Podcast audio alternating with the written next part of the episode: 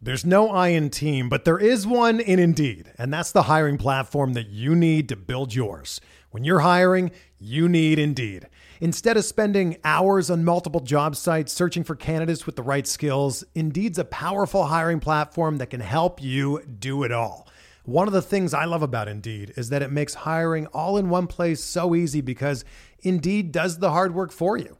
They show you the candidates whose resumes on Indeed fit your description immediately after you post so you can hire faster. Join more than 3 million businesses worldwide that use Indeed to hire great talent fast. Start hiring now with a $75 sponsored job credit to upgrade your job post at Indeed.com slash BlueWire Sports. Offer good for a limited time. Claim your $75 credit now at Indeed.com slash BlueWire Sports. That's Indeed.com slash BlueWire Sports and support the show by saying that you heard it on this podcast. Indeed.com slash BlueWire Sports. Terms and conditions apply. Need to hire? You need Indeed. Before we get started with this episode of Benched with Bubba, couple things to talk to you about. First, the Listener League, League 2 is up and running. Just need a few more people to sign up for it. If you're interested in playing the league, 15 team Roto League, just give a rating review on iTunes and we'll get you right on in that league. So come check it out, Listener League 2 over on Fantrax.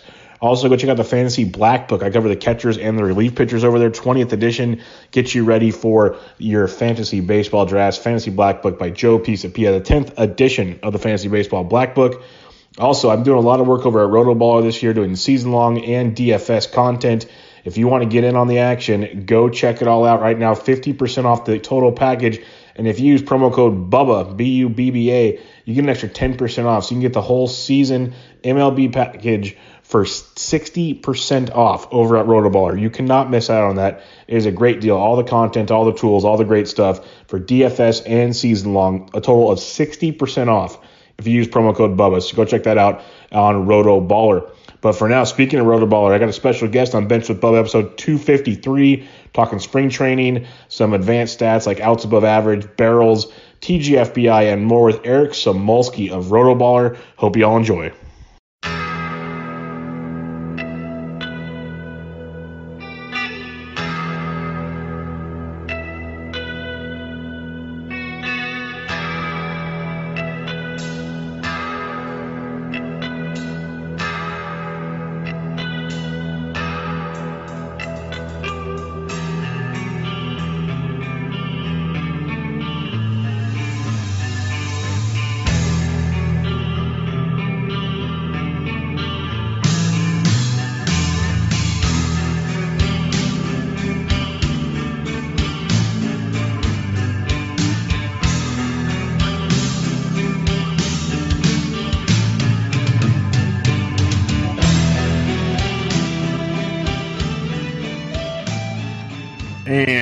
Welcome back, everybody, to another episode of Benched with Bubba, episode 253. Got a special guest, first timer on the show. You can find his work over at Rotoballer on Twitter at Samsky NYC. Eric Samulski, how we doing, man? Good. How are you? Good, good. Great to have you on the show. Happy to be Uh, on. I mentioned the Rotoballer thing before we dig into everything. Let everybody know what you got going on. Yeah, so uh, start. I'm up on Rotoballer right now. Been doing a couple of uh, different pieces, uh, looking into uh, barrels. Um, who's kind of like who's got some regression coming their way? Who had some um, progress last year, whether that's sticky or not. And then I started looking into uh, that Statcast uh, OAA metric, which is outs above average. Um, they've had it for a couple of years for the outfield, basically just kind of measuring as a defender on each individual defensive play um, how many outs above major league average that defender is able to get. Um, and they released it this year um, with the infielders as well. So now you kind of get a whole sense of a team's entire defense, um, how good that defense is. Uh, and then the cool thing about StatCast is you're able to check that when a pitcher is on the mound too.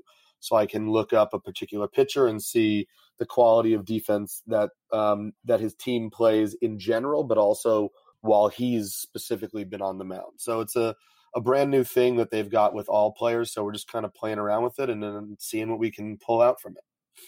Yeah, I'm looking forward to keep seeing how deep it keeps going. It's fun uh, seeing all the new metrics. I know I, I felt like an idiot once I asked you what's OAA once you said them. Like, oh, Oh. yeah, no duh. No, yeah, that, makes, I mean, that made sense when you said it. There's there's new things coming out every day. Once you kind of keep up with something, there's a new thing coming out.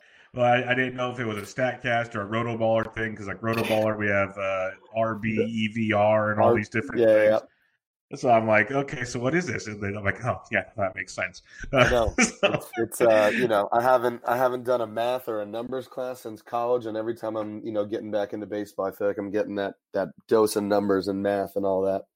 Man, I've said it for like people that maybe listen back to like episode one.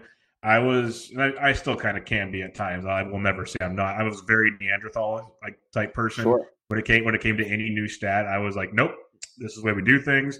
And I've embraced them, and I keep learning them, and I have so much more to learn. Like I have nowhere close to probably you and many others. Like I'm always learning every day. That's what that's one thing that's cool about hosting the podcast is I get to learn things all the time. Uh, yeah, so cool. I made the same transition. I mean, you know, I used to I used to play and I kind of did the whole old mm-hmm. school like I judge everything by my eyes. If I see the way the pitch moves, if I see the way the swing looks, that's more important than anything else.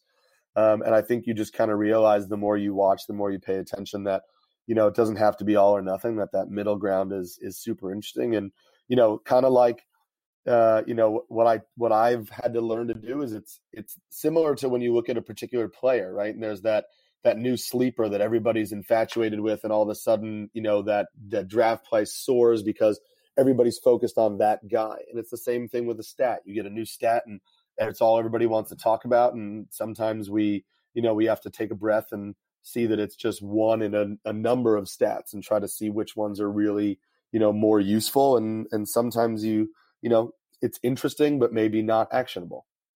100%. Like we're seeing more and more these guys say that are doing the heavy lifting, and then I get to kind of act like I know what I'm talking about. Exactly. And, and I, am like, and they're so they're showing how barrels are one of the stickiest, you know, best stat. They're showing, you know, line drive, exit velocity is pretty strong.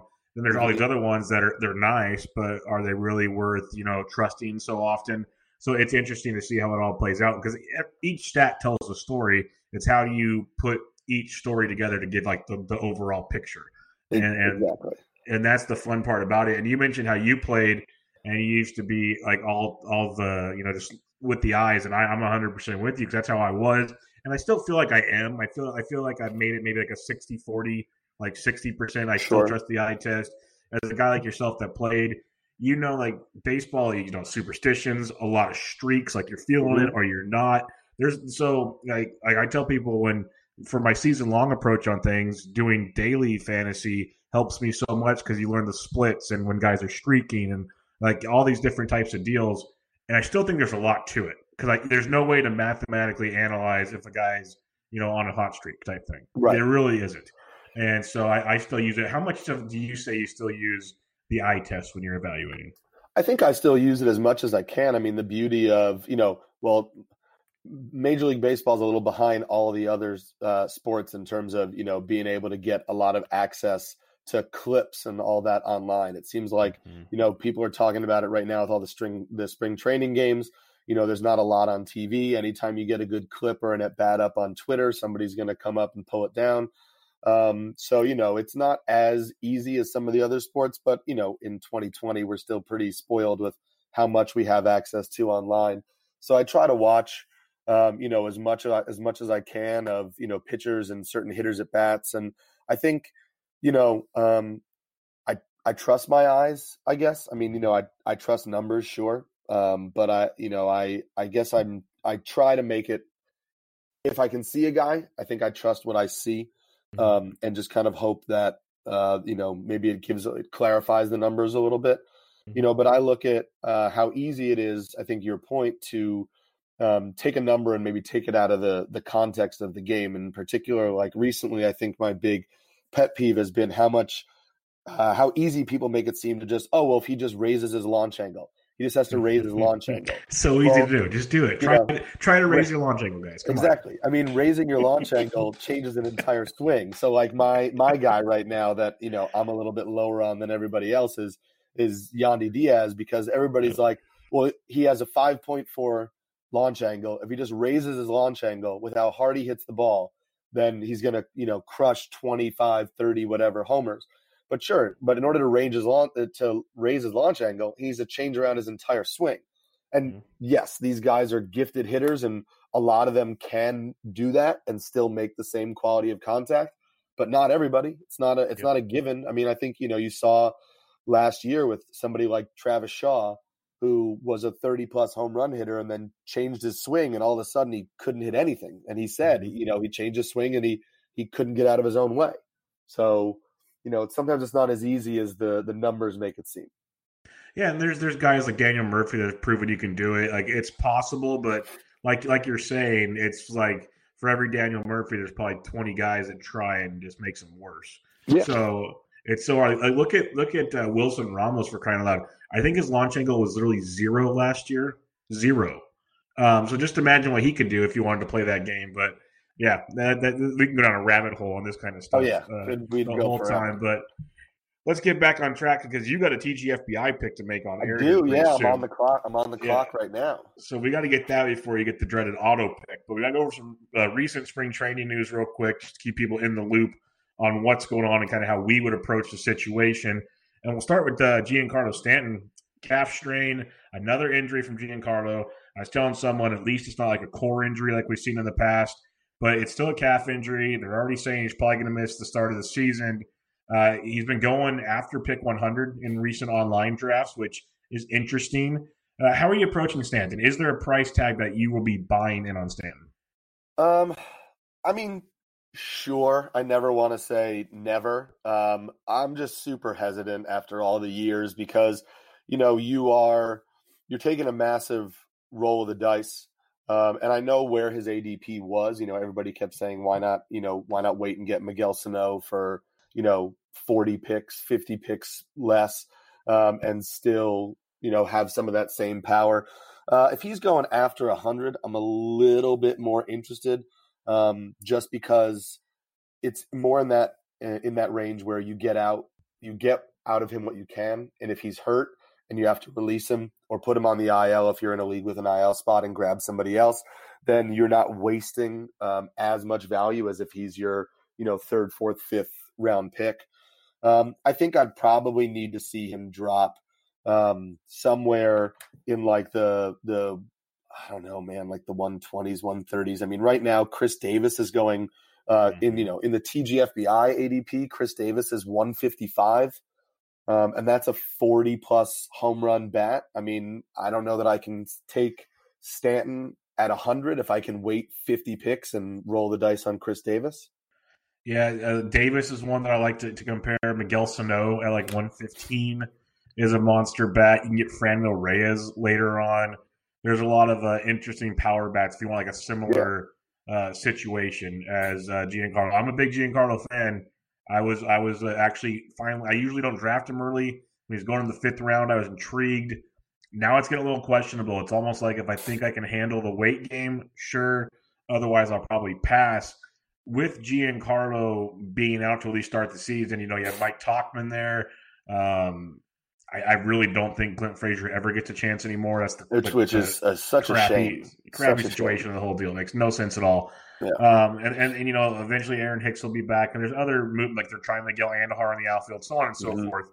Who who would you think is the beneficiary to maybe draft for right now? You know, I think it depends on the size of the league. Uh, if I'm in a 12 team, I'll, I'll take a late flyer on uh, flyer on Tauchman because he's he's got a spot.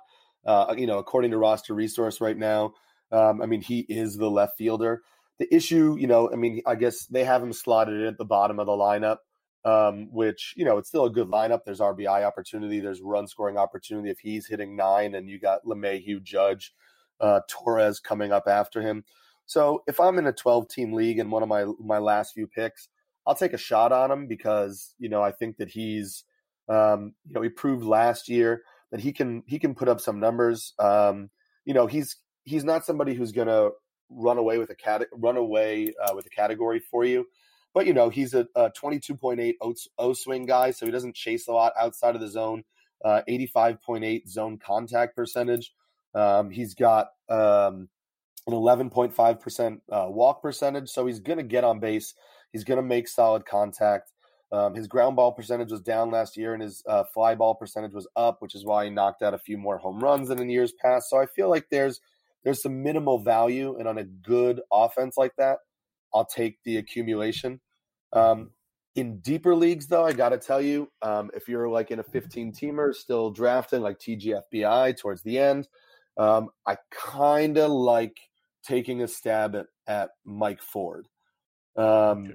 You know, Ford's uh, listed as a first baseman, so he can't really play in the outfield like Tauchman, but he's a lefty. Um, he can slot in at DH uh, against righties, whereas, you know, Andujar is a righty. Uh, and Mike Ford's numbers last year, you know, he had a better barrel percentage than Mike Tauchman. He had a higher exit velo than Mike Tauchman. His X stats are all higher than than Mike Tauchman's were. Uh, he's got a lower K percentage than Tauchman does. He had a 301 ISO last year. Tauchman was 227. Um, he also doesn't chase a lot of pitches outside of the zone. He has an 8.1 swinging strike, strike percentage, uh, 88.3 zone contact. So, you know, he's a big left handed hitter with that short porch and right field. In a deep league, I'm going to take my shot on him and see if he can get some DH at bats. And, you know, as we were mentioning streakiness early on, all it takes is to start the season with a couple home runs in your back mm-hmm. pocket, uh, proving that you need to be in the lineup. Totally. Uh, Ford definitely worth the gamble. Uh, if Voit gets banged up again as well, Ford can slide in and uh, see some definite playing time as the, the power is legit with him. So would be easy to see. We'll stay with the pinstripes here. This one's kind of a done deal. It broke during my recording yesterday with James Anderson. I'll get your opinion on this now. Luis Severino, hey, he had Tommy John surgery on Thursday as we are recording. He is in recovery. All reports were great, of course, coming back from the Yankees but he's done till for all of this year until probably middle of next year or so. They're already missing James Paxton for a while. He says ahead of schedule, but um, that injury still scares me. So it looks like Jordan Montgomery, Jonathan Loaisiga are sliding into the, the spots in the back of that rotation. How are you approaching this situation in New York? Um, you know, I've always been, I guess, always uh, since 2017. You know, I've I've been a Montgomery fan. I do like. Uh, it's another one of those guys that you know I'm from New York, so the Yankees are on all the time. I saw him pitch a bunch during that season. I kind of like the way that he just approaches things on the mound. I like the way he pitches. I like the way he attacks. I like the way he sequences.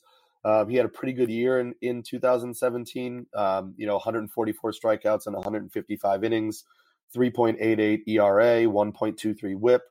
Um, he's got a pretty solid curveball uh, that had, um, but you know, and a at a, at a decent changeup too. It's that fastball that wasn't great. Um, but you know, since 2017, there have been a lot of bad fastball pitchers that have kind of shown that by utilizing the fastball up in the zone more and the breaking stuff low, that they can kind of hide the fastball. So I'm cautiously optimistic on on Montgomery. Actually, I'm with you. I grabbed him at the end of a. I remember it was a, a qualify, a 12 team qualifier or a 15 team other league. I had too many leagues already this year. Um, but I have at least one Montgomery share for sure. I'm, i know him. That was before Severino's. That was just in the uh, wake of James Paxton. So I'm on board with Montgomery. He should be healthy and ready to roll. Uh, you got Loaisiga and some others that are kind of moving around there. Eventually, uh, Paxton will be back. But Montgomery, I am with you. That should stick around for quite some time. So big yeah. fan of that one. And the, the key thing to remember about Loaisiga or, or you know um, Deivi Garcia or whoever, if they bring it up, is we got Paxton coming back, but then also after 80 games, you got Domingo German coming True. back off suspension. So even if Paxton comes back and then you say, oh, you know, he's an injury prone pitcher and he's he's you know maybe he gets hurt again. Well, if he comes back, pitches for a month or so, you know, month and a half, gets hurt, now you're almost got Domingo German taking that spot. So I think you're really looking at one spot in this rotation, at least for the season.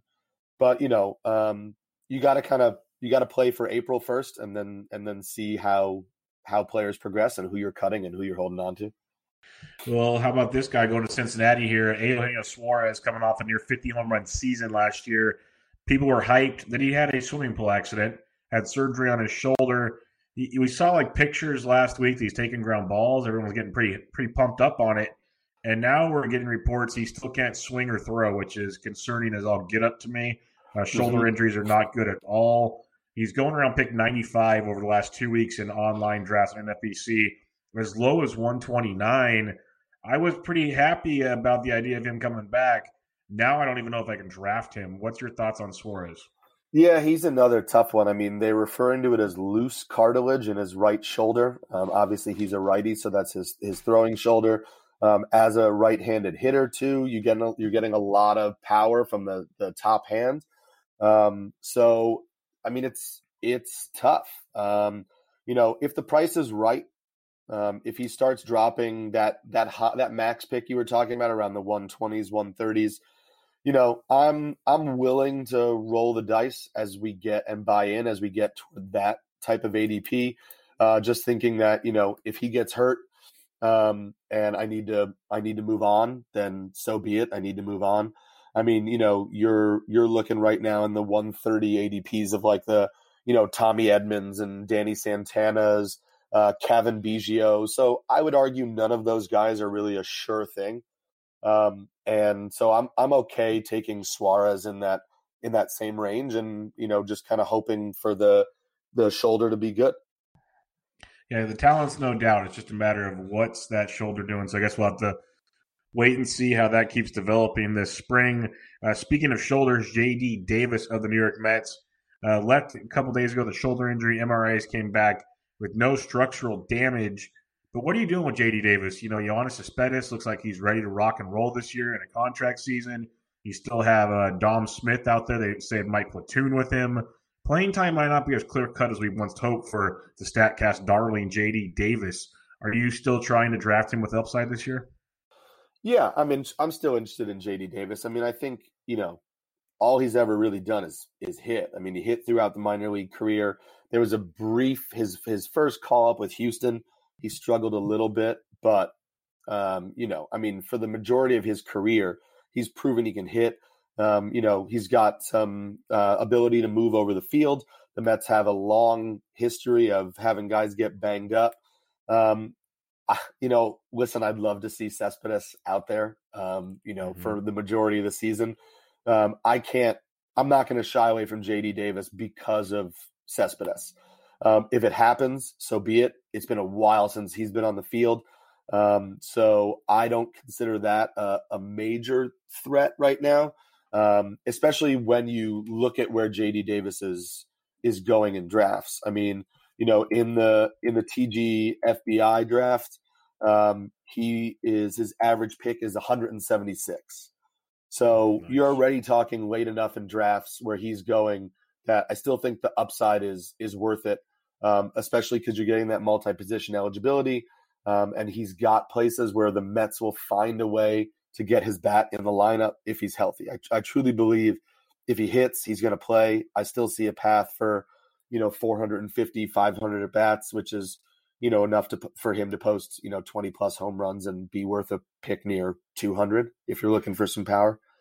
Uh, in, in the NFBC right now, JD Davis going to like one 180 at. 170 at 179 is Justin Turner. Would you rather have Davis or Turner?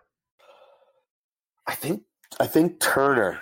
Um, yeah. I just kind of trust the at bats more. Um, the mm-hmm. offense there is is better, um, so I think he'll get some more counting stats. Um, obviously, you hate to lose that position flexibility that that JD Davis has. It's always good, um, especially if you're in like a daily moves league or something like that. Uh, but I but I'd go I would go Turner another third base outfielder going eight picks behind him. Uh, Hunter Dozier, Dozier or Davis? Um, ooh, that's a tough one. I think they're very uh, similar players. I think I think right now, I think I'd go Dozier. I'm buying into mm-hmm. last year, and that's another one where if you're giving me the same multi-position eligibility, I'll take the locked-in plate appearances. Yeah, uh, say the, really, go for the difference. The difference between the two is Dozier's pretty much locked into everyday at bat. So I'm with you. Exactly. There. Yeah. Yeah. Um, let's go to the LA Dodgers for me. I just want to bring him up. Dustin May. I've talked about him a ton on this show. I'm a huge Dustin May fan. Reports came out recently that he's going to start the season in the minor leagues. I tried to twist it with a grain of salt. It means they're going to keep him as a starter, so that's good. But um, now there's reports that he's got you know side discomfort. He hasn't resumed throwing yet. That's going to set him back at all uh, any are you going to take any chances on him in a draft and just try to hold on to him, hoping he comes up early, or is this kind of scaring you off? Um, I don't think I'm taking chances in a redraft league, and it's not so much um, the side issue, even though that doesn't help. It's I just don't know where he's going to throw. I mean, you've got Kershaw, Buehler, Price, Wood, Urias, Gonsolin, Stripling. Um, those guys are all arguably ahead of him for starts. Um, and you know the way that the Dodgers like to kind of manipulate the innings. So even if you, you know, Dustin May gets called up, he's on your roster, he's going to get a start, he's up. How long is he up for? How many starts are you getting? Are they just going to send him back down to the minors? Because if they send him to the minors, you can't throw him in an IL spot. You know, you've got to just leave him sitting on your bench.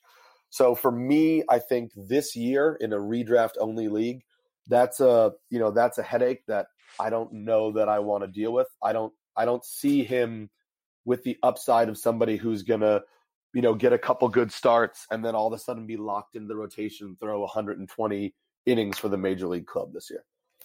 Yeah, it, it's harder and harder every day for me to to be willing to take him. I had some of him earlier because I thought there was a chance he'd start the year in the rotation, and then that's been uh, poo pooed away. So yeah. that's uh, re- really, really sucking there. Uh, last bit of news here. There's other news out there, but these are just the relevant ones at this point in time. Uh, Tommy Pham, this kind of stinks. He played through an elbow injury all last year. We saw it affect him at times offensively uh, for the Rays. Now with the Padres, and he's already showing discomfort in that elbow, and they're kind of you know playing it slow with him to try to keep him healthy. But the fact it's lingering now, you almost think he's a New York Yankee, but he's playing for the Padres. Um, is this scaring you off at all? Because he's up to pick 71 ish right now. He's going right after Whit Merrifield, right before uh, Luis Robert, Ramon Laureano, and company in the outfield. Uh, is this concerning you at all? Um, today, right now, no. Um, I, I, you know, I, I did a little digging as much as I could. I mean, this is, you know, one of those things where we're we're getting some vague coach speak from the organization. Um, but right now, what I read is that they're that they're referring to it as as general soreness. Um, now, you know, he's he had an elbow issue. He's going through a rehab. He's going through a, a throwing program. I think anytime you're trying to, you know, rehab a ligament, soreness to me isn't isn't a concern. I mean, soreness when you're working back from a prior injury would be normal. If it was pain, then you know, I'm starting to get a little bit more concerned. You know, he's also an outfielder. He's not a pitcher. So um, soreness in your throwing arm is not as big of a deal as somebody who's got to throw, you know, 80 to 100, 120 pitches in a in a day. So if I take them at face value that this is just soreness that they're monitoring as he recovers, I'm not I'm not too concerned. Uh, but it's definitely something that I think is worth keeping an eye on over the next few days. Yeah, it'll be worth monitoring for sure. Uh, let's go to the TGFBI now. This has been a fun one. Justin Mason, year three of this great fantasy baseball invitational he's created that uh, has been great. My third year doing it. Is this your first or second it's my, year? It's my first year in it, and I'm uh, I've been watching from afar the last few years, and I kind of am loving this opportunity to to get in and um, and you know try my hand at it yeah, it's a ton of fun. I love how it's grown every year, and uh, I think it's fun. This year, I'm in a league where I know only like two or three guys, which is fun for me because I love getting to know so many more people in the industry because there's a ton of great minds that uh, are out there. What league are you in this year? Uh, I'm in League 19. League 19. All right. Uh, who is in your league? Let's uh, let's just start with the basics here. Um, let's see. I can go. I'm trying to pull up the document and see if I can go through the whole thing. Um, so, uh, man, what is Eddie? What is Eddie's last name? Eddie um, Alvarez, Almongera, Almongera. Yeah, yeah. Who's like? I think he was the number one overall player yep. based on his last three year record. Um, He's the so OG. that's fun. And then Adam Adam Ronis is in the league, and I think he was uh, nice. uh, somewhere top ten in his overall performance. Um, and then you know, there's a couple uh, there's a couple nice a couple guys that I know that I um, I read some of their stuff um, on Twitter. Um, so it's Justin, uh, I think it's Paradis, but uh, from uh, Pitcher List. Uh, Mike Maher's in there, Eric Halterman's in there, um, Stephen uh, Stephen Humans is in there, Corey Steiner. Uh, so it's a it's a pretty solid league. I mean, you know, there are some guys I was familiar with before, some guys I wasn't, but just kind of seeing the way that that everybody's approaching it, um, you know, it's it's interesting to be in a league with a lot of sharp minds. No doubt about it. Um, what round are you guys in right now? Uh, I'm about to make uh, my 11th round pick. Um, I'm, I was picking out of the seven spot, so I'm pick. Uh, it's pick 157 right now. I have the seventh spot, and I'm four picks from my eleventh round pick too. Ah, So before you make your eleventh pick, why don't you Sure. give us your your roster so far? Who who have you taken? all right. Uh, so I'll go down through it in order. So at, at seven, I took Mookie Betts. Uh, 24, I went Chris Sale. Uh, and then Altuve at 37, Blackmon at 54, Nelson Cruz 67, Tim Anderson at 84, Mike Moustakas at 97. So that gave me all hitters and Sale. Um, and then I loaded up on, uh, or I went all pitching the last three spots and took Zach Gallen at 114. Uh, bought into the Edwin Diaz rebound at 127, um, and then took Kyle Hendricks at 144 to um, give to solidify the ratios. I figure you know him and Sale, I I don't mind as a as a pairing because Sale will get me a boatload of Ks, um, and he can balance out for Hendricks you know lack of Ks, but the it's a real solid uh, ratio floor for me. Are you um, assuming since you took Sale, you have no concerns about him? Do you? Um, I wouldn't say no concerns, um, but I just felt like you know my my strategy going in was I was gonna I was gonna get an ace, um, and then I like a lot of the starters going in the range where I took some, and then some guys still coming up later, like around the two hundreds, that are some high upside guys, a lot of young guys with with some with a ceiling. So I knew I wanted a, an ace, an anchor, and I was hoping it was going to be Degrom at seven um, when he went right before me. I just I thought you know I I'll take the upside over sa- of Sale over you know the the Biebers and Flaherty's and you know trying to wait around for those guys. I think that when he's on, he is arguably the starting pitcher number one. And you know, I know that they're taking every precaution possible with his arm. Um, I'm just going to r- roll the dice and and kind of hope that it's not a multi-year thing. I think you know he is a very competitive dude, and last year seemed to bother him, and I don't see any reason why he wouldn't have taken every precaution possible to make sure that whatever it was that was you know plaguing him is fixed. All right, I see you got a little less than 20 minutes for this pick. I found your uh, your page here. Oh, so I'll, ask, a I'll ask a couple more questions before we make the pick. Um, I had the fortune of having Jacob Degrom fall into my lap at 7 Mhm. If you if you if Cole or Degrom would have been available, would you have ta still taken Betts, or do you take one of the big guns? I take one of the I take one of the big arms. I still Okay. even with the way it it fell out for me, I still like the idea of of grabbing an ace and then loading up on the bats and trying to start grabbing pitchers around you know around seven, eight, and nine. I think that's my my strategy right now this year.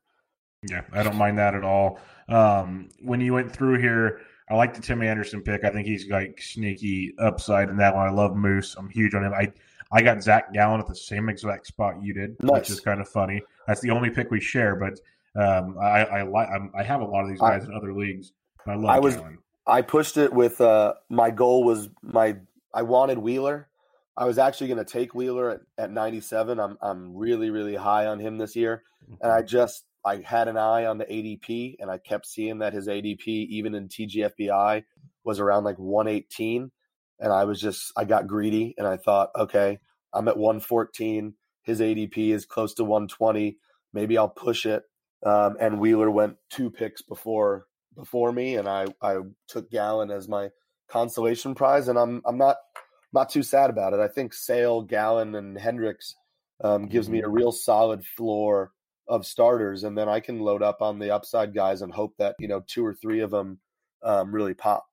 Yeah, no doubt about it. And uh, when you took Edwin Diaz, it's funny because I took Gallen, and there's like four closers on the board. I'm like, okay, I'd love Diaz to come to me, and then Rogers, Diaz, Jansen, and someone else went off the board. So I took Brad Hand there, which I'm not like in love with Brad Hand, but he was one of the last big closers left. So in Right, an overall you- content, you You need know, you never want to root for you never want to root for injuries. Um, but the Emmanuel is it? Cla- I don't know. Is it Class A? Class A, Class yeah, A, yeah. So the Emmanuel Clase injury right now, uh, at least it it gives a little more breathing room uh, for Hand. It's not one less guy breathing down breathing down his neck.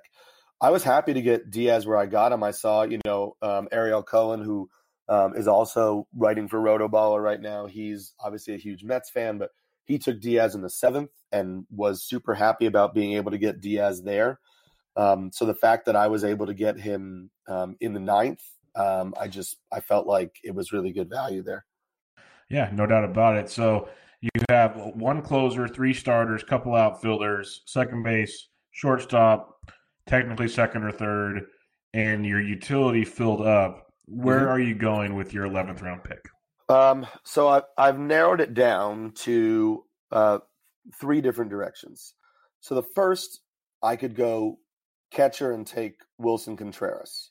Mm-hmm. Um, it's a two catcher league, so I do like the idea of having one solid option. I was not planning to take a catcher this early, um, but you know Willson Contreras is now about thirty picks beyond his ADP. Mm-hmm. Um, he's you know normally going in like the in like 129, 130, um, and I'm at 157. Uh, I have him as in my in my rankings. Um, I have him as the fourth best catcher, still just ahead of Mitch Garver. I kind of have them back to back. So I could go there. Um, I hadn't planned on on doing that. Another could go, but hadn't planned on is I told myself I wouldn't draft Danny Santana, uh, but he's just sitting there staring at me with his dual position eligibility and potential 2020 season. Um, and I like I like where I'm at um, with stolen bases in terms of you know Betts and Altuve and Tim Anderson are you know Betts and Anderson are probably 20 stolen base guys or close to it. Altuve is you know 10 to maybe 15, but probably around 10. Um, but I could use another guy um, to give me 20 some odd stolen bases. I was kind of hoping that Edman or Kingery would would fall here, um, and they didn't. So in that same vein, I'm also kind of buying in on the Lorenzo Cain bounce back. Yep. Um, and I know his ADP is is lower, uh, or you know, it's 182, but right now, in terms of just TGFBI, um, you know, he's been going. Uh, let's see, his TGFBI ADP is 158. Um, and he's been drafted in 14 leagues, and I'm at 157, so it plays into his ADP in the TGFBI leagues. I think that you know he was hurt last year, so I think that 20 stolen bases is maybe his floor if he's healthy, and he could push 25 plus. Uh, and I'm just not sure how many guys left have that in them. Yeah, uh, the the Cain one's very very intriguing. Like uh, yeah, I, I won't tell you how I rank them. I'll see you pick first, but uh, the Cain one's very intriguing. So go ahead. Who are you taking with your eleventh pick? Oh man, we're gonna we're gonna put on the spot. Uh, I'm definitely. I just can't buy into Danny Santana. Um, nah, me neither. I'm, I'm sure he's a, a great guy, um, but I just it's too much of the late blooming for me. Um, oh, I should have mentioned also. Uh, what are your What are your thoughts on uh, Kyle Tucker? Okay, so I had James Anderson from RotoWire on the show yesterday on mm-hmm. Wednesday, and I've been so back and forth on Kyle Tucker because I know the potential is huge, but is he going to play? So on and so right. forth. He says everything they see scouting wise last year, you're not going to see in the big leagues. Like he could have, he could still hit like 25 home runs, but he's not stealing all those bags in the bigs. Like he'd probably be more like a 15 to 20 steals guy, which is still awesome. Mm-hmm. But uh, you're hoping for the best case scenario, and you're hoping for playing time. So he's one of those, I guess, that if he if he blasts off like he could, he's a league winner. But there's a ton of question marks, and where he's getting drafted, it's not worth it to me. And James kind of felt the same way. Yeah, that's he's out there for for me, and that's probably why that's why I didn't even bring him up to you to start it off. I just I I don't think I can do it. Uh, I'm between Cain and Willson Contreras, um, and if I look at my plan for the next two or three rounds, depending on who I pick here, um, see, I'm like you. I usually don't take catchers early, but a two catcher league with an overall I try to get one of the big. Like I took Gary Sanchez in the seventh, and I never do yeah. that. but it's one of those. Uh, I usually punt catchers, even a two catcher league, but I think it just sets you back so far. Like I'm not saying you have to get Contreras, but pretty soon you're gonna have to start getting somebody. Yeah, and um, that definitely changes things instead of waiting forever. Yeah, I've I've got some guys um, still still left out there that I like. I mean, realist the only the only four catchers have gone in my league so far. Um, okay. So I think there are some some guys out there, um, but oh man, um, it's this is the thing, right? You get down to it, and then it's uh, it's tough. I think I'm gonna. I think you know my gut is telling me that as much as I like Cain, that this might be a, a little early to bank on those stolen bases to just pull for the stolen bases. I think I'm going to take Contreras and, and lock in uh, and lock in one of my catchers. Yeah, I don't hate it. It's it's a big time catcher. You're locking in there. I like the Cain upside. I think there's a lot to like about it, but uh, I think Contreras is uh, the way to go in this. Out of those three guys you mentioned, I think that's definitely the way to go. So Jose Contreras or Willson Contreras, sorry. I love it. Uh, really intriguing play there. Can't wait to see where you go. Oh, auto picked Edwin Encarnacion right away. You gotta love it. Guys on auto yeah. pick are, are God's blessings to drafts. You know, um, I I man one of the night like a couple nights ago, I was three picks away, and it was you know just I had to had to go to sleep. Put four guys in the queue, set the auto, and I this was Severino was still at the top of the board because they hadn't taken him out yet. And I oh, went to bed freaking out that I was going to have screwed something up and wake up with with Severino on my team. Don't you love the world of fantasy baseball we live in? Yeah, it's so amazing. Um, so yeah, TGFBI, it's been pretty awesome. We'll uh, revisit this uh, at some other time and see how things keep going out. But uh, it's fun having you in the seven spot and seeing watching your draft board and, and, seeing the different way it moves compared to where I'm sitting at right now. But I, I wanted to talk to you about a couple things you're working on. You talked about them at the, at the beginning of the show. So we'll talk with uh, about OAA right out the gate. You mentioned how you're seeing it outs above average and uh, the new additions they're making. So what new additions are they making that are uh, making you dig into it more often? So I think that the key thing was the um, was the inclusion of the infielders right? Because it, it's great to have OAA for outfield. It's just nice to see which guys are actually, um, you know, recording outs above the average for their position. I mean, you know, we we tend to know who the good outfielders are because we we see the highlights all the time. Um, but with infielders, it's actionable for so many more positions because of how much it impacts a pitcher you know, you look at a pitcher with a ground ball percentage that's around 50% or over, he's relying on that infield defense a lot to ensure, you know, his ratios, to ensure, you know, um, his wins, his innings, all that sort of stuff. Um, so the more information we get on the actual quality of a defense, uh, the the better. And what I even haven't even begun to dug into is that uh, to di- to dig into, sorry, is that OAA actually not only will say like um, you know so for example one of the the biggest things that i found that was interesting was um, it'll break down by the position within the position that that person is is at too so for example um, when they look at um, like jonathan Schoop, right jonathan Schoop ranked 29th overall um, on the oaa leaderboard but if you click on his individual breakdown, it actually shows where on the field, not just the position of second base, his best plays came from. And that essentially he, he was most effective as an infielder when he was shifted to basically be playing over the bag at second base. So I haven't even begun to look at that where you're thinking like, okay, so you know, as a normal second baseman playing um, you know, the position that where or where he's set on maybe 75% of plays, he was an average fielder. But when they when they shift him, he becomes above average in the shift based on positioning. So, you know, because this is the first year they've done that, it's like, is that is that fluky? Um, you know, is that is that kind of actionable information? Um, or is it just kind of a way is it propping up an, an otherwise average defender? So it's been interesting to kind of dig into that and compare it to you know UZR and some of the other fielding metrics and try to see if it's um, you know how much weight to put on it. Uh, so when when you're developing these for pitchers, uh, you said you broke some of them down.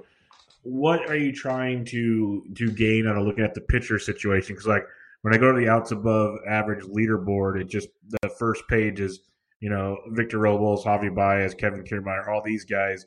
When you're looking at it from a pitcher standpoint, what are you trying to garner out of that? So on the on the tab, you know, you can set it to when you go on there, um, you can set it to view and you can set it to pitcher, and it will actually tell you, um, you know, as it says, this table shows the performance of the defense behind the pitcher while he was on the mound, not the fielding performance of the pitcher himself. So you can see the way the defense performed while the pitcher was pitching. So one of the guys, you know, I spoke to you about earlier, the first one that pops off the page is Mm-hmm. Dakota Hudson is number was number one last year in OAA while he was on the mound. the defense when he was on the mound was 16 outs above average. The number two pitcher in baseball was Miles Mikolas, and the defense behind him was eight outs above average. So the defense behind Dakota Hudson was two times better than the defense behind the second best or the the second the number two pitcher in all of baseball. So to me, that's a ridiculous outlier. There's there's that's not sustainable no matter what type of pitcher Dakota Hudson is.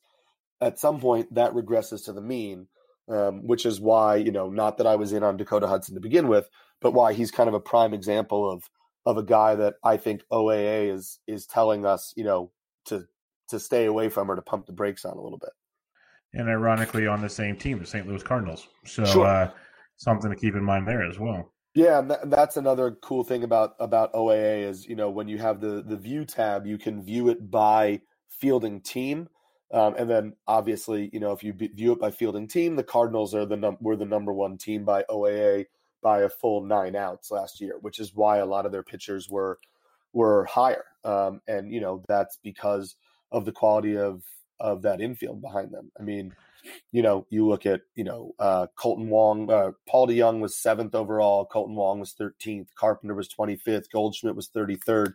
So that's any St. Louis Cardinals pitcher is going to have the value of that defense behind them. Gotcha, gotcha.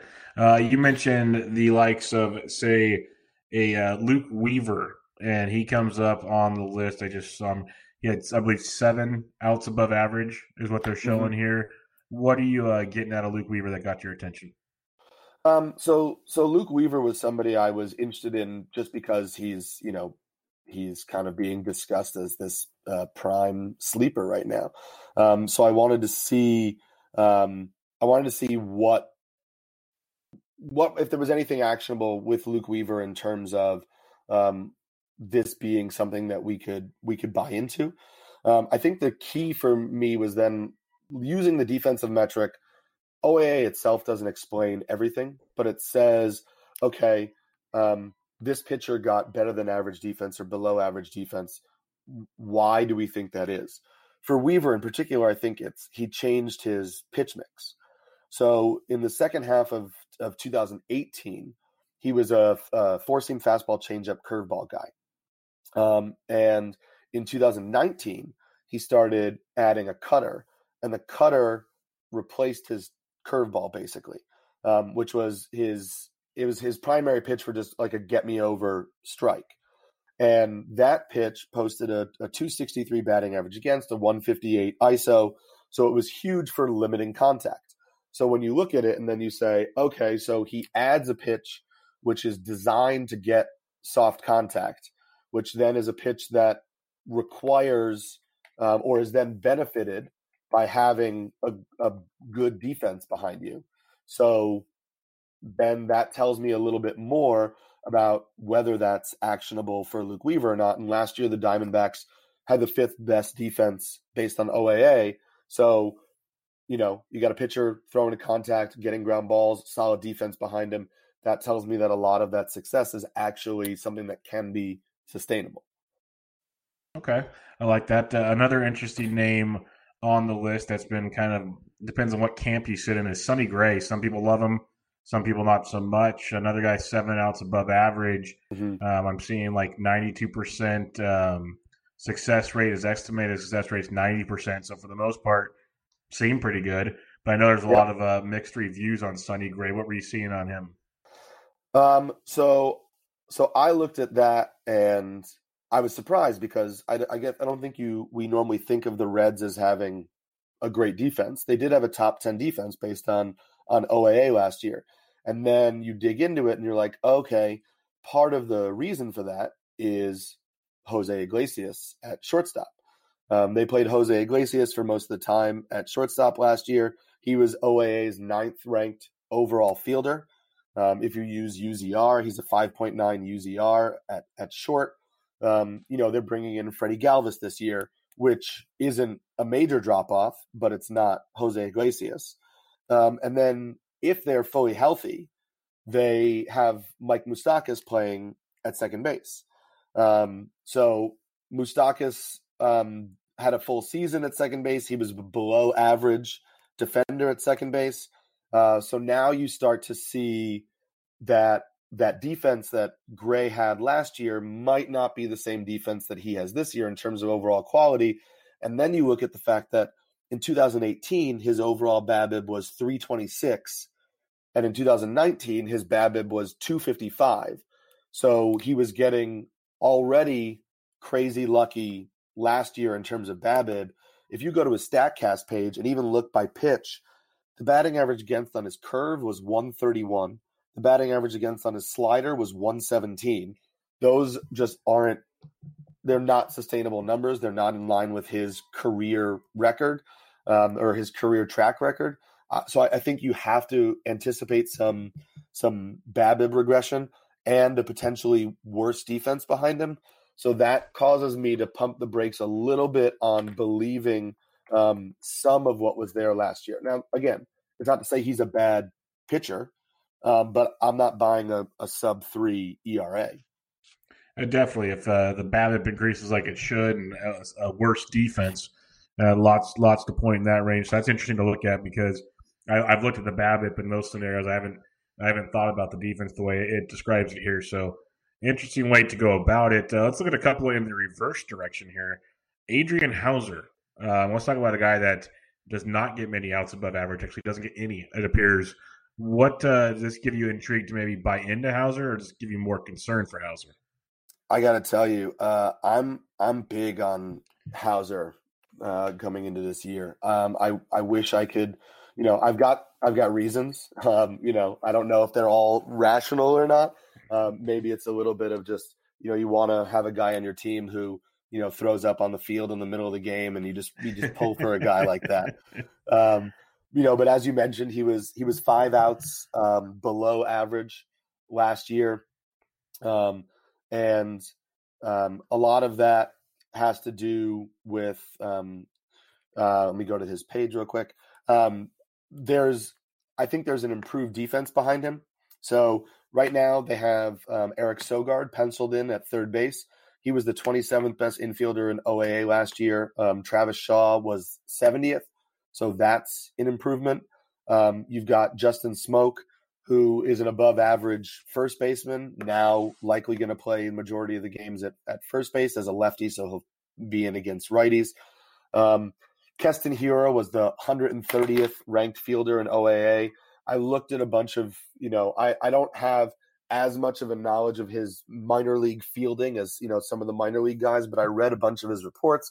He doesn't seem to be that much of a below average fielder. You'd have to assume he gets a little bit more comfortable um, at the major league level. So you've got improvements at two positions with new fielders, and then you've got a likely improvement um, with a young player. And then whenever Luis Urias is healthy, um, he was a much better fielder by OAA than Orlando Arcia last year. So you have upgrades at all four positions um, on the field, and that's before you even get into the fact that I just like a lot of what Houser does.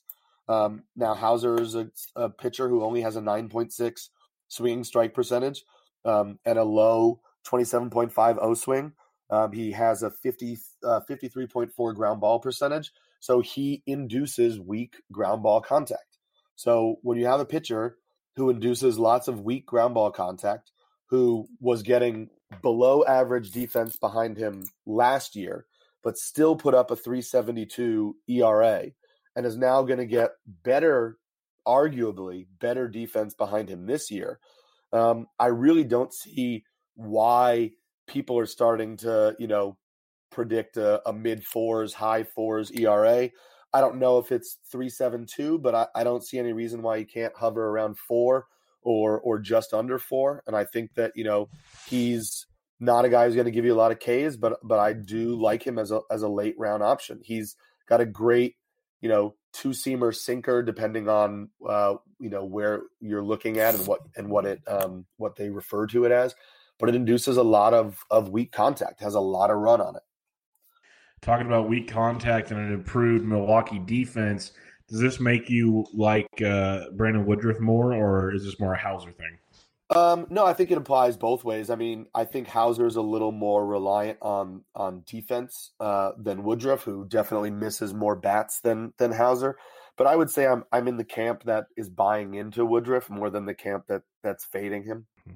Gotcha.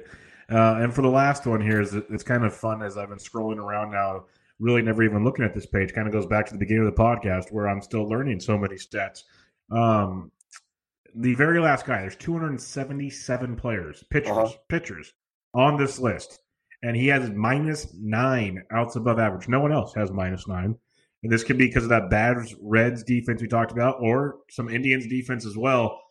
But it can't be this bad for Trevor Bauer again in 2020, can it? Um, no, I don't think so. uh, I don't think it can. Um, what's interesting is that you know Trevor Bauer first came up um, um, on Rotoballer also about a month ago. Um, Riley Marak wrote a, an article on um, flyball metrics and looking at positive regression candidates for flyball metrics. And he, um, his article points to Bauer as a positive regression for flyball metrics. And then you also see that on top of the fact that um, his flyball rate was uncharacteristically high in terms of his career marks, um, and he gave up um, 20 home runs uh, after giving up 19 in the previous three years combined. Um, then you also look at the fact that he technically, according to OAA, got was the beneficiary of the worst defense of any pitcher who was measured. And then you have to think there's positive regression coming that way. I think it's just now coming in on too many different planes with too many different types of stats to suggest that that Bauer won't regress um, regress to the mean, so uh, won't kind of improve on his performance from from last year. Um, so you mentioned how you've been digging into this. You, you, there's new developments in it. What's next for what you're going to work on with uh, for Rotoball or just in general? What are you trying to completely like take out of this metric and use? Um, we're the next thing I'm doing is looking at at new arms or sorry, new uh, teams, uh, pitchers on new teams, and trying to see what the OA like about the fielding defense would suggest about about where they're going. Um, so, for example, you know everybody keeps talking about um, Marcus Stroman, and oh, Marcus Stroman's in the NL now, um, and you know he's he's throwing the slider more, and they're expecting you know a little bit more um, uh, progression from him, more positive results. Well, the Blue Jays had the 12th best defense last year according to OAA, and the Mets had the 24th. So, um, and the difference was in in runs also is that the the Blue Jays were five runs, uh, five sorry, in outs, where Blue Jays were five outs above average, and the Mets were 13 outs below average. So that's an 18 out swing. So if you're saying that Stroman is going to use that slider more and induce more ground ball contact, well, now he's sure he's off the turf, but he's got a worse defense behind him. So I'm not so sure I'm buying into Marcus Stroman in the NL is better than Marcus Stroman in the AL. So things like that will is what I'm digging into right now and trying to identify some guys whose moves I think were beneficial for them, um, and some guys whose moves may have been, um, you know, kind of like horizontal or, or maybe even put them in a worse spot. Nice. Looking forward to checking that out. Uh, last bit of uh, conversation for the Tonight Show. Uh, barrel growth. I talked about earlier. Barrels seems to be like the stickiest, most consistent kind of mm-hmm. Statcast metric that we can use to show positive hitting. Basically, that's a, it's the most simple way I could say. Like really good quality of contact, a good barrel rate. And there's guys that barrel rates continue to grow up year by year, go down year by year, fluctuate year by year. Lots of weird variances all over the place. You've been digging in on guys uh, with growth and regression. So, uh, how about you give me a couple um, guys you've seen in the? Let's start with the positive, glass half full situation. Um, give me a couple guys that you've seen some positive growth in barrel rates. Um, so I'll I'll take this opportunity to to get on my soapbox for somebody who I apparently am the the I an unwilling or uh, champion of. I did not know that I was going to continuously be so much higher on Rougned Odor than uh-huh, almost Rudy. anybody else. Um, but you know, Odor, um, Odor was the uh, the seventh. He had the seventh uh, best growth in barrels. Um, his barrels per batted ball event percentage in 2018 was 7.2. In 2019, it was 13.6. So he jumped uh, 6.6.4% in terms of barrels per batted ball event. Um, he has an 89.4 average exit velocity. Um, he had 113.1 max exit velocity, um, which was uh, basically only one mile per hour below Miguel Sano, who everybody says is you know one of the most powerful hitters in in baseball. Um, and then you look at uh, you know it caused me to dig in on him a little bit more. You see, Odor's O swing has dropped in three consecutive years. Yes, his O swing is still 33%. It's high, um, but it's a positive plate discipline metric. His uh, walk percentage has increased over the last three years. So he's taking more walks, swinging outside the zone less incrementally over the last three years. He's consistently hitting for um, more barrels. He had 86th percentile hard hit percentage. He had a nearly five degree increase in his launch angle. And he has stolen, uh, sorry, he's hit for 30 home runs and stolen at least 10 bases in three of the last four years. So a 30 10 guy going outside of the top 200 um, and a guy who's shown better plate discipline metrics and consistent barrel contact. Uh, I, I think I'm I think I'm in on that. Yeah, I, am with you. I, I, love me some Rugi. He's going about pick 233 right now over the last two weeks in an NFBC online uh, championships. It, it's one of those things. If your team is comfortable in batting average, I love getting the power speed combo. Uh, one thing I talk about on this show and other shows a lot is I want guys that can get me double digits in steals as many times as I can. Like you can't do it with mm-hmm. everybody. Like I get it, you just can't. But especially in these later round guys, when you're taking gambles on bench players or later just options, like a, a Rougned Odor gets you 10 steals. You know, you go get a Trent Grisham late, gets you 15 plus steals. Mm-hmm. Things like that to just help your team out so much more in an overall contest. I love Odor. It's one of those things we've seen him do it in the past. And you mentioned the gains he had in all of his his uh, his hitting stats, all the the barrels, the EVs, all that stuff you mentioned. If he can just put it together, maybe at 250, my goodness, what he could do and, for your team. And it's funny you say 250 because so Odor hit 205 last year. His yeah, K dreadful. percentage, his K percentage was over 30%. And all of the underlying metrics, as we mentioned, were either the same as in the past or better than in the past. And he just his strike percentage was an anomaly. His strike out percentage, sorry, was an anomaly. Um, the year before, 2018, his strikeout percentage was seven percent points lower. He hit 253, and in 2017, he also hit 204. So everybody has this notion that he's a 200 hitter. Well, in 2016, he hit 271. And in 2015, he hit 261. Um, so basically, in three of the last five years, he's hit 250 or better. So he he has it in him, and he's shown in the past that he can be a 250 hitter. He's only 26 years old. Sometimes I think we we think that he's because he's been around for you know almost six years. He broke through in 2014. That he's way older than he is. But you know, you're giving me a 26 year old uh, hitter who's hit 250 or above in um, the majority of his Major League Baseball seasons, who's a 30-10 threat. I'll take that and and bank on that over the two years that he was hitting at 200. Yeah, and it's 428 xwOBAcon. I, am a big xwOBAcon fan, and, and when I see 428 on a guy that produced a 205 batting average, um, I, I, like what what could happen if he just you know just some minor tweaks could go a long long way. So uh, I'm a big Rugi fan with you as well. He's sucking me back in. Uh, who's another guy that gained pretty well this year? Um, another guy that's being drafted uh, regularly um, in in 12 team drafts um, would be Dansby Swanson. Um, he had a six percent growth. Uh, he was 4.1 percent barrels per batted ball event in 2018, and he went to 10.1.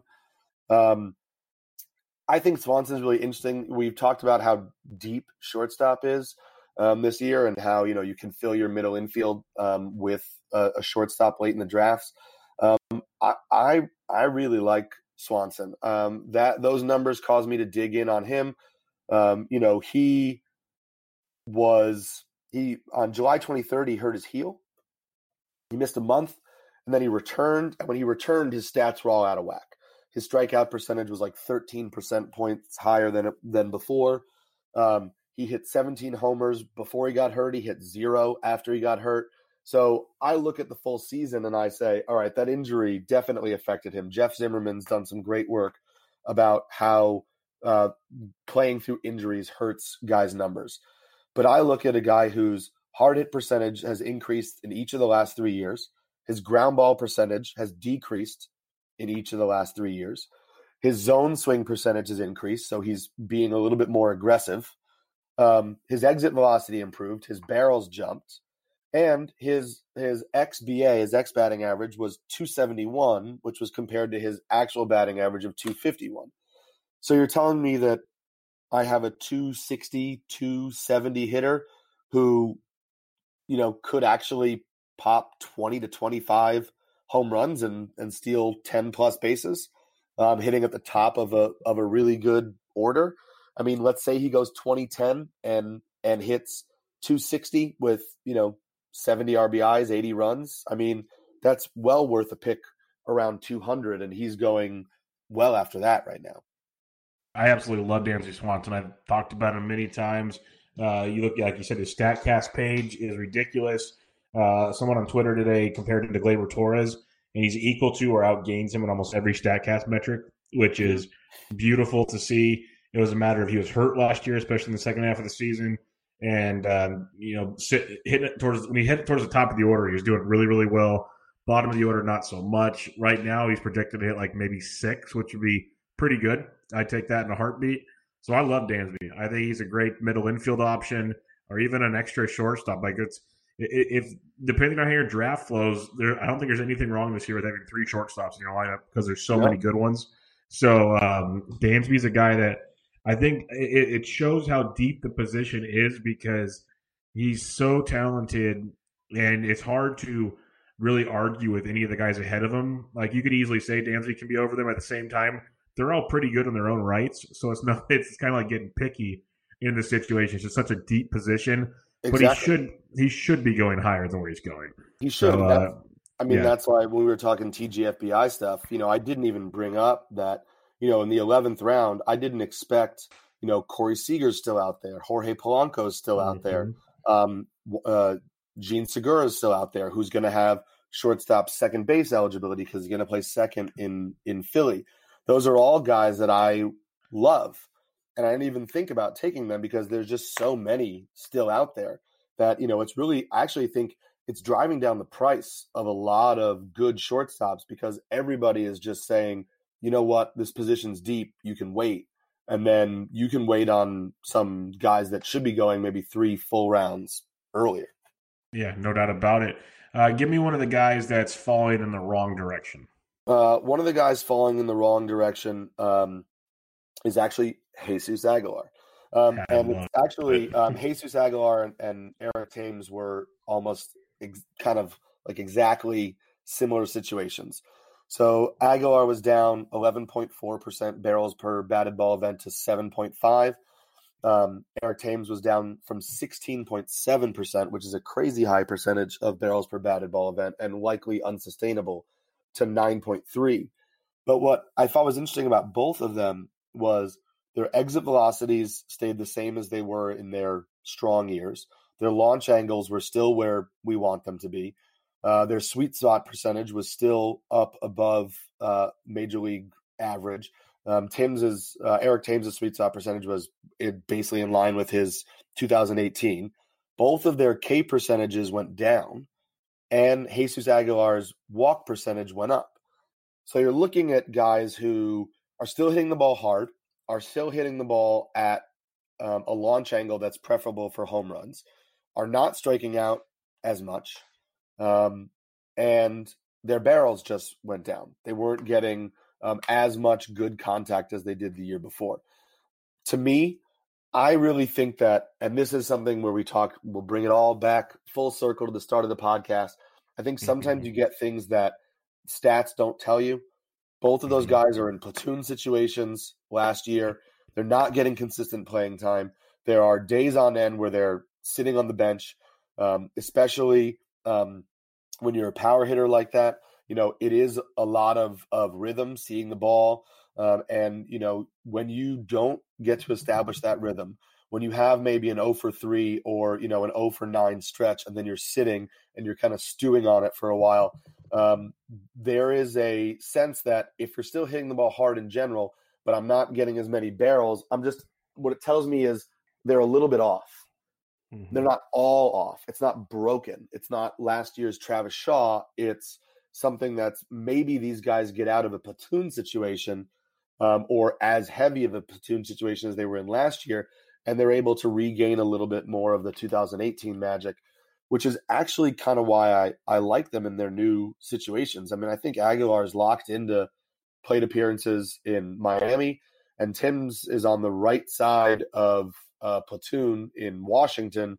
Um, and I kind of think at the end of a draft, these are guys who maybe the the barrel percentage dropping is more of a a red herring and is going to lead people away from them when we shouldn't be running away from them.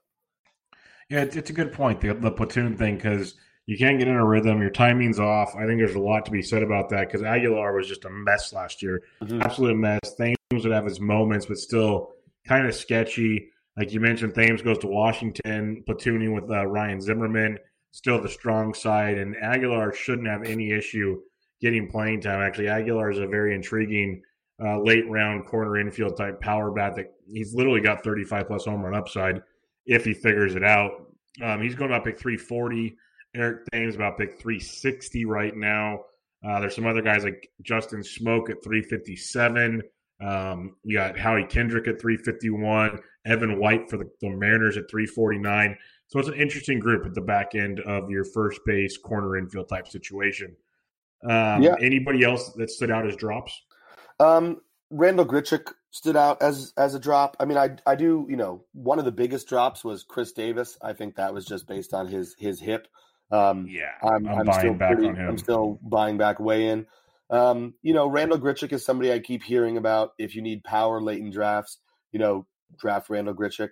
Um, and sure, I mean, you know, he had 31 home runs last year. He had 25 the year before. Um, you know, he he can certainly hit home runs. Um, I see uh, an exit velocity that's lower than I want for a power hitter. I see um, a, a, declining barrel percentage for three years in a row. Um, you know, I see a declining sweet spot percentage for three years in a row. I see declining X stats for three years in a row. Um, I see declining um, X bacon for three years in a row.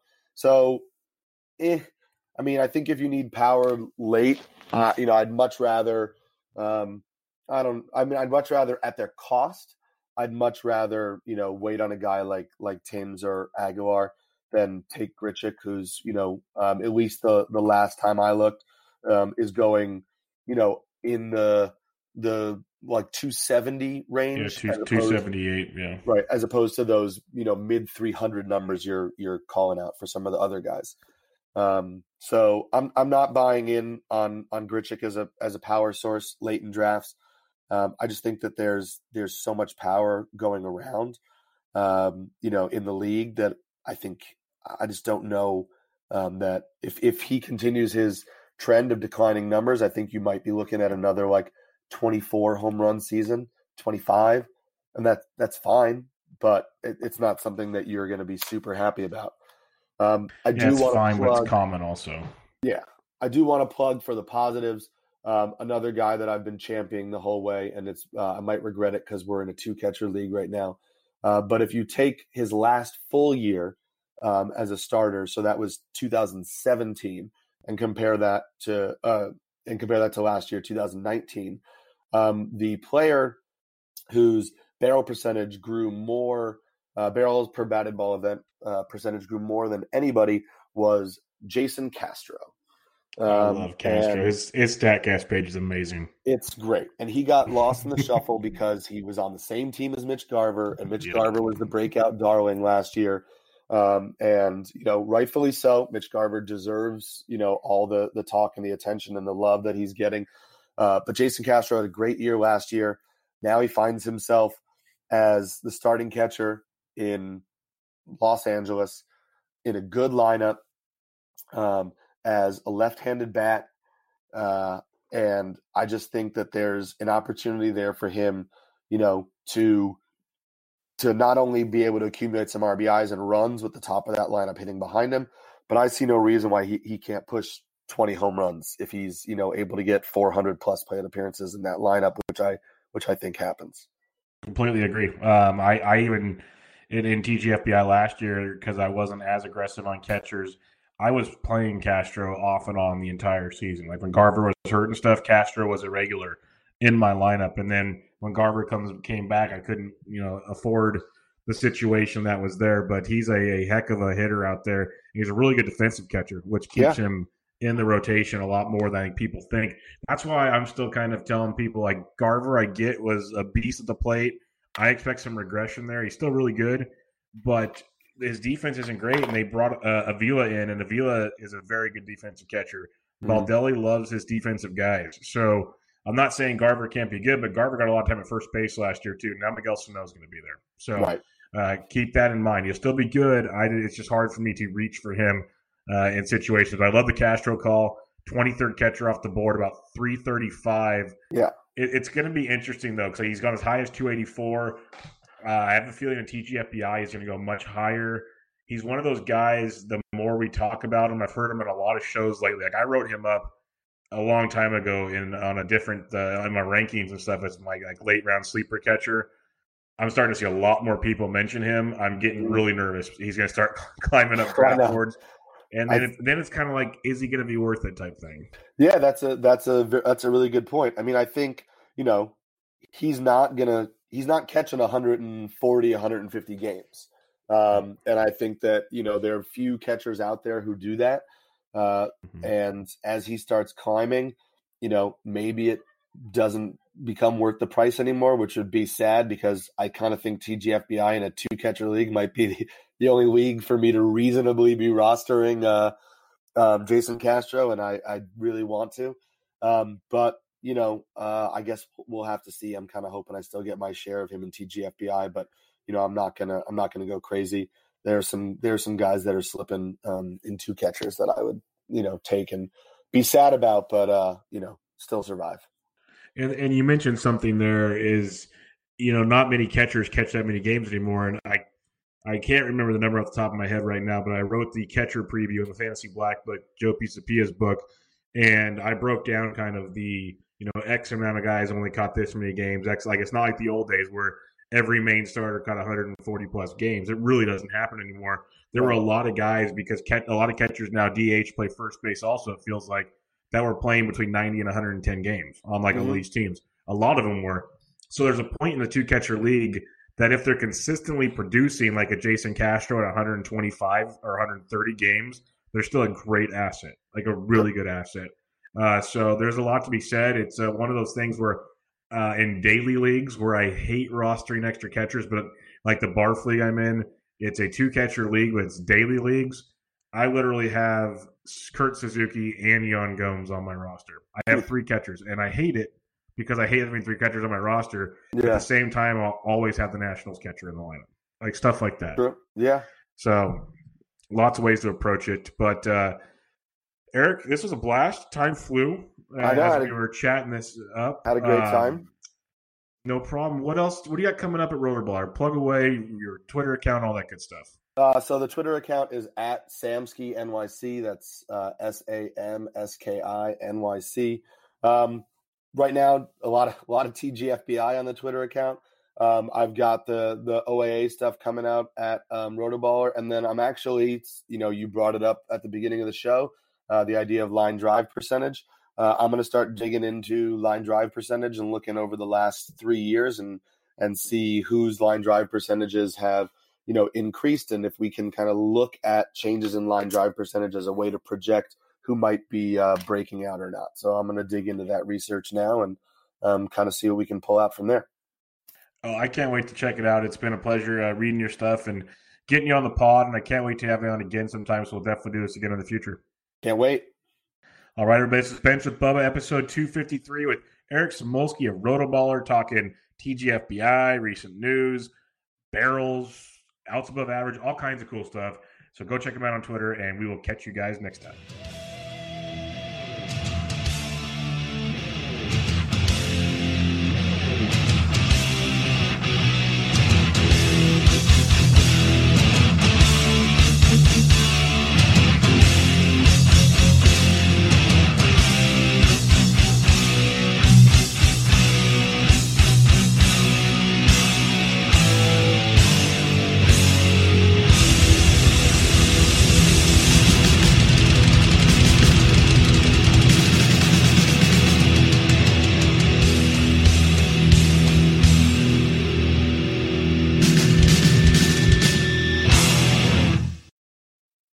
Better with an auto policy from American Family Insurance.